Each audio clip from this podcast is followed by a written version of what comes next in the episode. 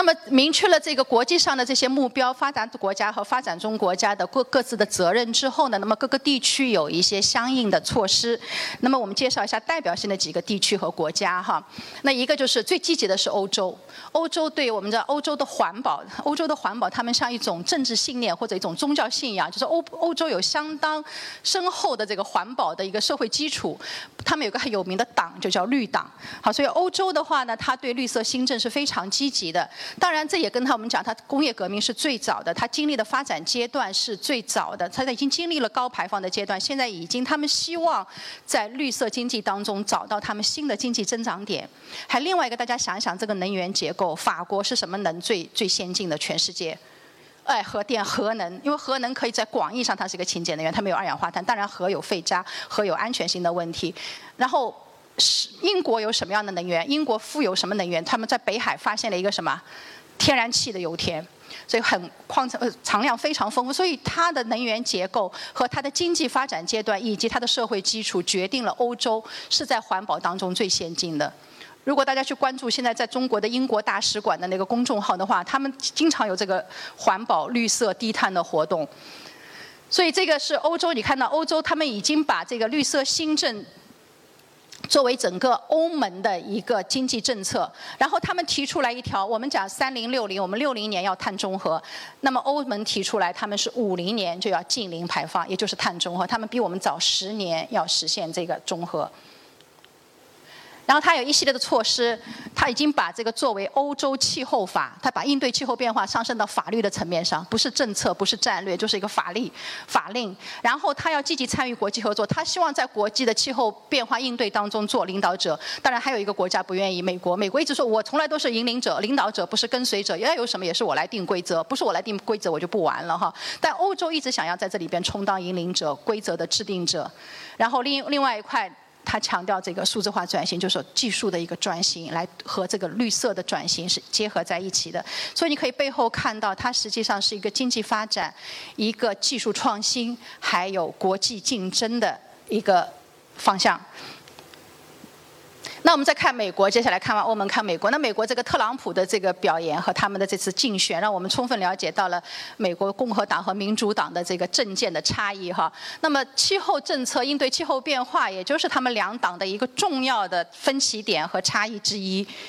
那特朗普是坚决不相信的，他他就说气候变化是个谎言，这个全球变暖是个谎言，我不相信这个事情。但特朗普他可以随便说哈，他经常经常就反科学的话，但他心里心里是很清楚的。你要想想他最后他的选票，他要他的选票来自于什么？很多是传统制造业，煤矿、钢铁、炼油，是这些工人是他重要的选民，所以他。不会说让他们看到说我的工作机会会被剥夺，所以他一直说我不相信。然后我们前面讲到巴黎协定，中国和美国当时奥巴马做了很大的努力，通过了这个全球通过这个巴黎协定。然后特朗普一上台说我要退群，我要退这个巴黎协定。当然，就特朗普退群是他的爱好了，他一向就是上来就是各种退群哈。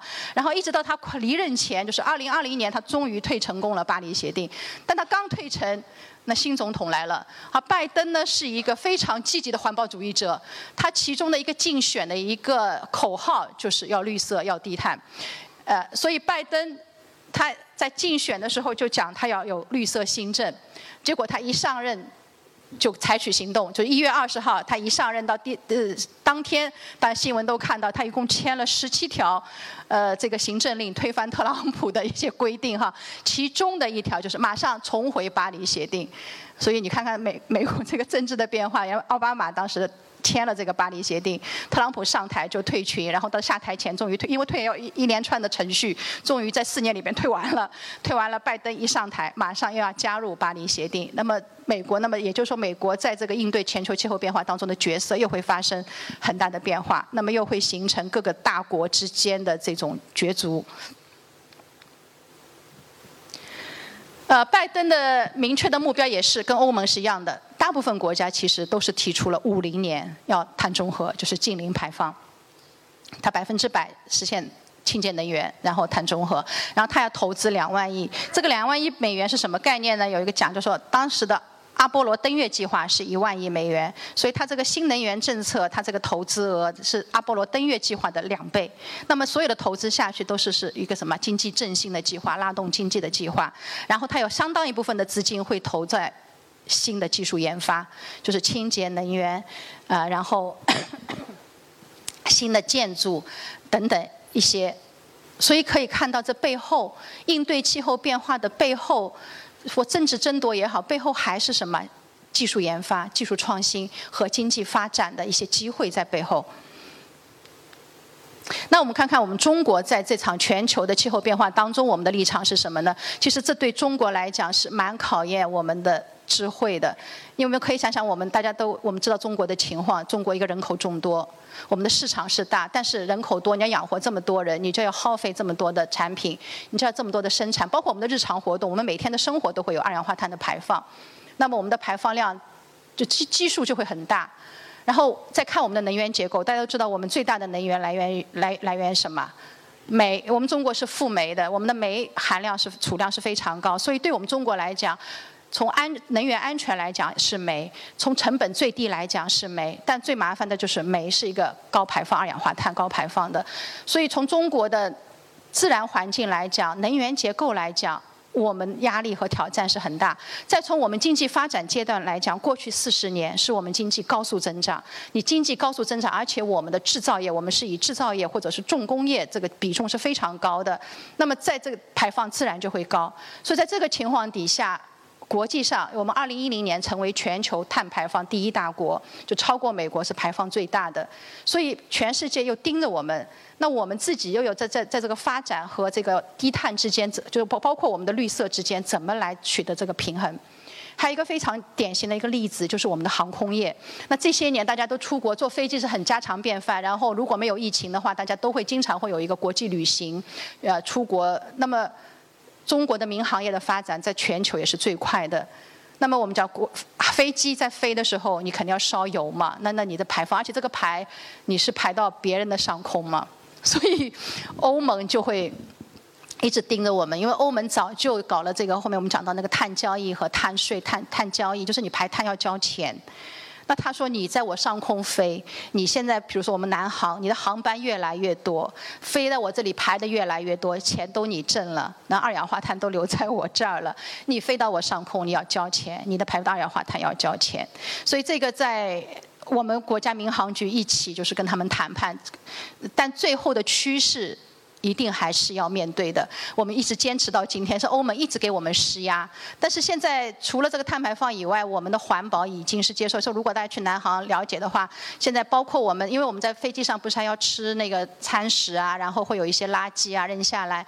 那么现在像希斯罗机场就是说，你不许把这些不环保的垃圾扔在我的机场，你带回去。那我们这带回来又是个很麻烦。所以你如果你要在我这里扔垃圾的话，必须是达到我的环保标准的。所以可再生可降。解的可溶解可降降解的，所以这个成本就会增加，所以这里头我们面临到整个的这种压力。但是我们刚才也分析各个国家的竞争里边也看到，这是一种压力，或者对企业来讲短期是一个成本，但背后是什么？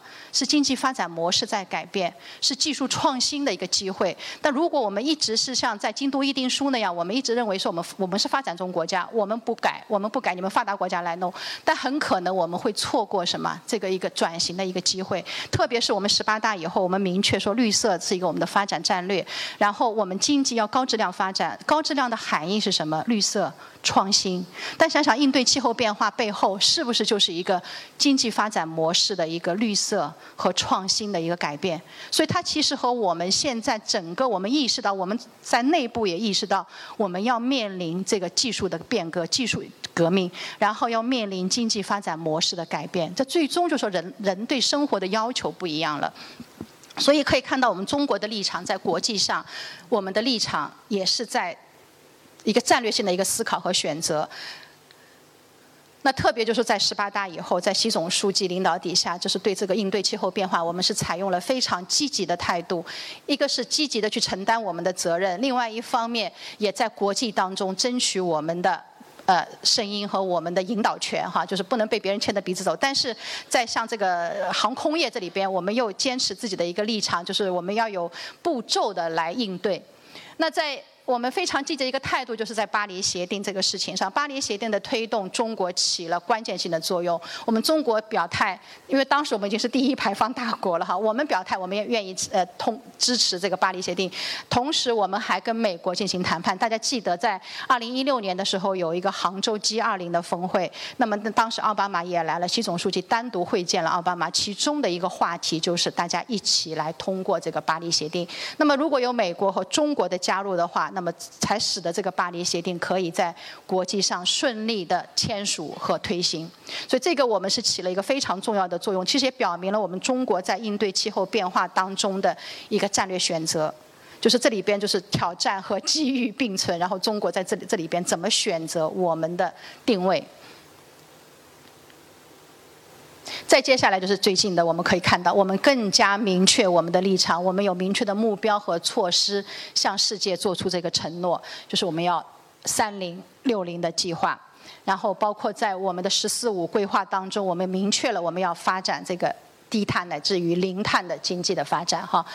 那我们要其实背后就是我们讲到，实际上是一个技术创新和经济发展模式的一个改变。那么零碳经济会给我们的经济发展的模式带来什么样的改变？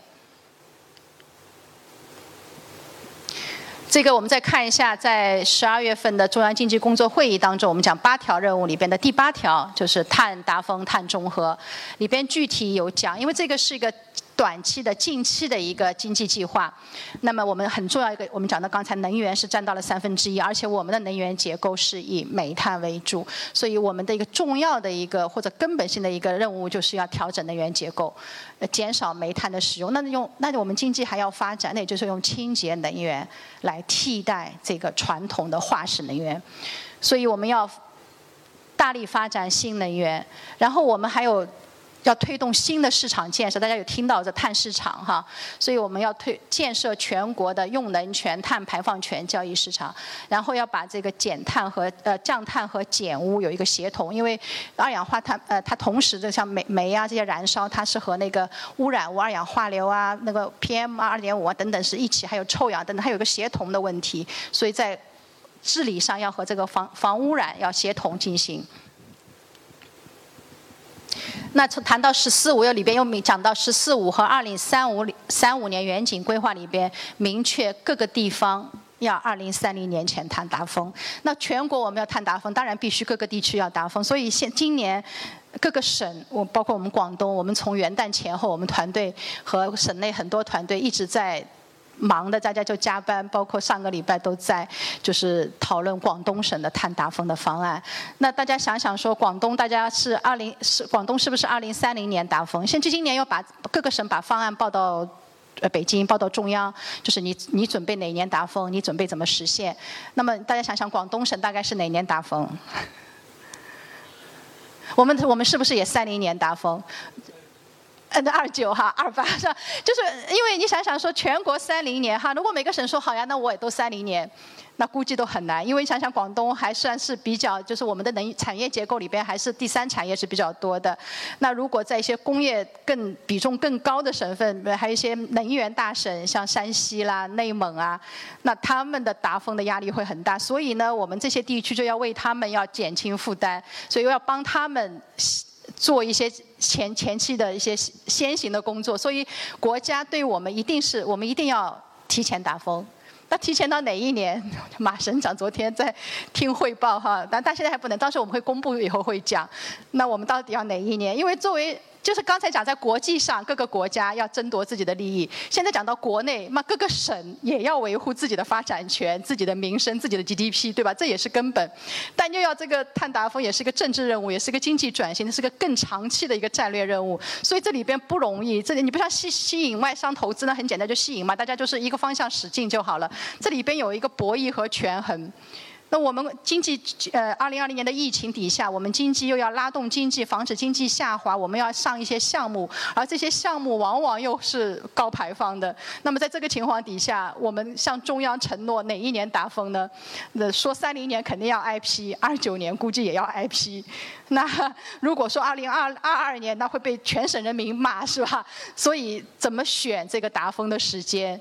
呃，然后怎么在经济发展和这个呃零碳里边找到一个平衡点？这个时候就是考虑考验各个地方政府的智慧了。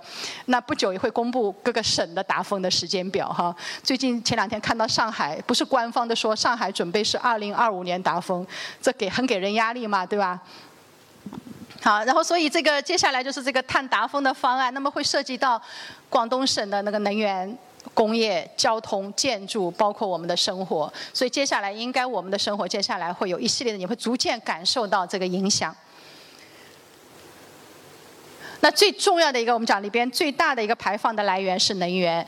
那所以呢，我们要调整能源结构，是我们零碳经济的一个支撑点。然后我们也知道说，中国你可以看一下这个具体的数据，这个蓝色的就是煤炭在能源结构里边的占比。那中国一直是。加上这个第二个这个橙色的是石油，就是化石燃料，一直是我们的绝对的优势的能源来源。但尽管我们努力在降，但这个降不容易，因为它不是静态的降，因为它还在我们的经济还在发展，能耗还在大量的增加。那以前我们如果年龄跟我这样的听众会有感受，我们以前的时候那个电是很紧张的，是吧？开空调有时候经常要错峰。但这十年里头，我们的能源供应稳定了很多，电力。但在这个过程当中，实际上就是煤的消耗更大。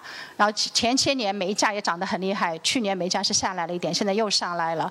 那么这个。排放其实就是你在经济发展的时候，这个能源供给在大量增加的时候，你还要减少这个煤的比例，那这个压力很大。也就是说，你要用非常快的来发展这个新能源来替代这个传统的能源。所以就是为什么这个风电，我们讲光伏啊，新能源会是我们下面那个风口，在接下来的至少的十年里头，要大力的发展上面那个黄色最上面的那个，就是我们讲的核电、水电、风电、太阳能。这个比例还要再增加，这绝对量更要增加，因为整总量还在发展。那这个清洁能源，呃，我们这个其实讲的是可再生能源，就是在自然界可以迅速获取的。那包括太阳能、就光伏、水能、风能、地热能、生物质能。大家也说，那核能，核能实际上它属于清洁，但它不是可再生，对吧？它那个核又不是可再生。那我们可以看到，呃，这里的一个例子，比如说在青海，青海这个大数据产业园，这里用的全部是这个光伏板，是吧？太阳能板，它全部就用太阳能、光能、风能来供电，来支持大数据产业的发展。所以大家看这里的时候，想到说，你你在这之前有没有想到我们的大数据中心，就是数据产业最发达的地区，现在是哪里？贵州对的，是贵州。为什么在贵州？贵州就是水能，它的水的能水水力发电非常水能非常丰富，然后便宜，还有它那个温度是吧？很适合散热。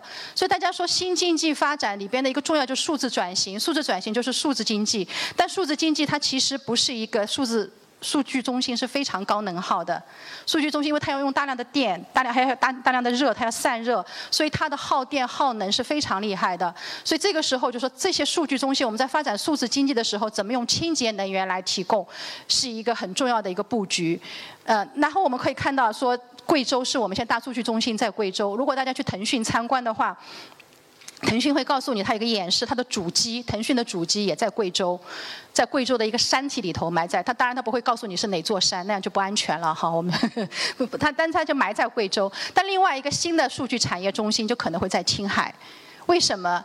因为。我们讲刚才讲风能、水能、太阳能，它是取决于什么？自然环境、自然条件，就是你的地那风力，然后你的水水能，然后你的太阳光照的时间，所以它也是靠天吃饭的，所以它需要一个自然环境。那么青海、内蒙、新疆是非常适合搞这个清洁能源，所以大家会看到说，这个能源结构的改变会带来什么？产业的空间布局发生变化。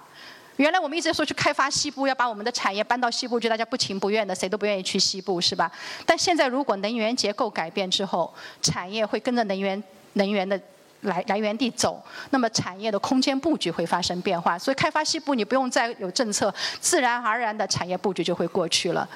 再想想说，如果以后石油慢慢的被取代掉了，石油越来比重越低了，那谁还去中东打仗啊？是吧？所以这个地缘政治也会发生变化。所以这个能源背后带来的一些变化是革命性的一个变化。所以看到还有大家现在大家说比资本市场呃比资本市场疯狂的多的一个市场是比特币，是吧？比特币是怎么来的？就是用算法嘛，计算机跑嘛，就挖矿。我们成为大家知道说中国最多的矿机在哪里啊？在内蒙，在新疆，为什么？因为那里有大量的这个便宜的能源，所以有大量的就是这个计算机在那里，这个矿工在那里挖矿，挖比特币出来哈。所以可以看到，这个数据中心在青海，它完全就是靠这个清洁能源。那后面我们再讲到一种新的能源，青海也非常丰富的，所以整个产业的空间布局可能会发生很大的一个变化。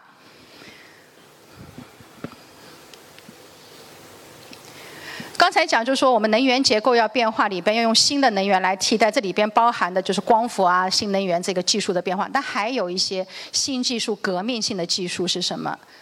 哎，看到这个，在更新的一个能就是氢能，因为原来我们刚才讲的呃水啊、风啊、电，这是靠天吃饭，它是靠有需要一个自然环境的一个约束在这里头，你一定的自然环境条件底下才能。但氢能它是可以不受这个。自然条件的约束的，所以可以看到各个国家这两年都在推一个战略，就是氢能的战略。而这个在我们可能大家日常听到的不多。那日本在一七年就是国家战略，韩国、呃荷兰，荷兰它还有这个留意一下这个叫绿氢，生产绿氢，用海上风能来生产氢。待会我们会解释这个原理哈。那德国还包括美国。特朗普尽管他说要退巴黎协定，但是在他任内也在推这个氢能战略。那我们中国也赶紧要迎头赶上。我们在去年推出的一个能源法征求意见稿里边，明确把氢能作为我们的能源之一。在这之前，我们是把氢能是氢看成是什么？是危险品。但是这都记得那个过节的时候那个氢气球对吧？很容易爆炸，因为它的燃点很低，所以我们把它原来是把它作为一个危险品来对待的，没有把它看成是一个能源。但我们现在知道说它是一个非常重要的能源，甚至是一个革命性的能源，就是一个革命性的能源，不是甚至哈，就是一个革命性的能源。那它的能源那个这个是一个化学反应的过程是吧？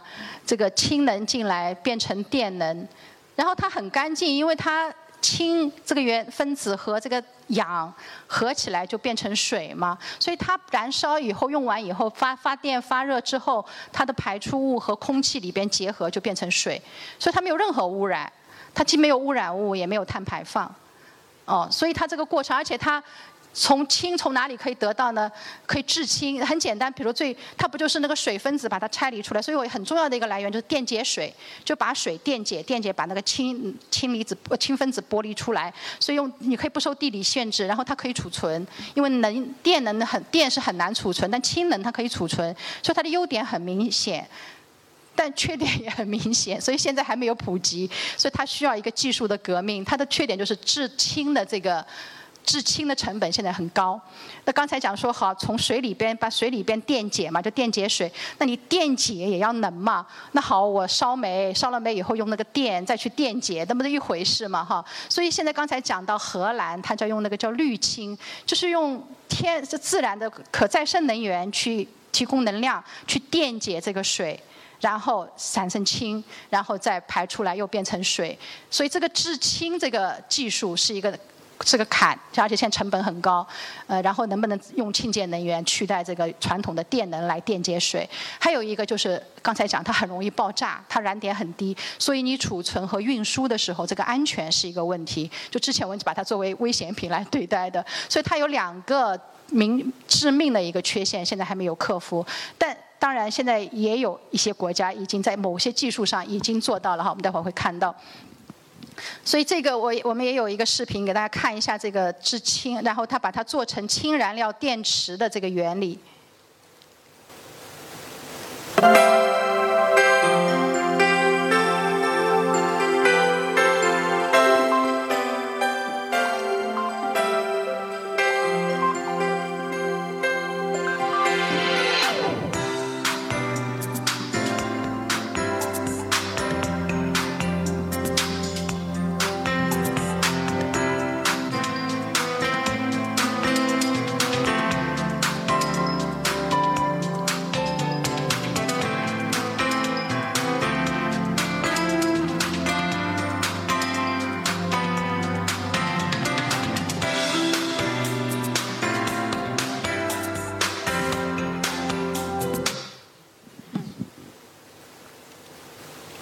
哦，谢谢我们工作人员，还配合灯光效果哈。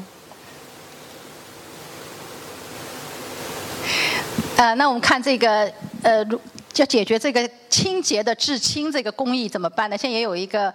呃，有一艘船已经做做到了。这一七年，法国就法国对新能源他们的开发是比较早的，对清洁能源是他们一个很重要的一个国家的一个战略在这里哈。他一七年就有这这一艘船叫 Energy Observer，这个你看这个名字就是他要搞这个，就像一个实验船一样。你它的原理是什么？就是用船上装了这个光伏板、太阳能板，它用风能、光能。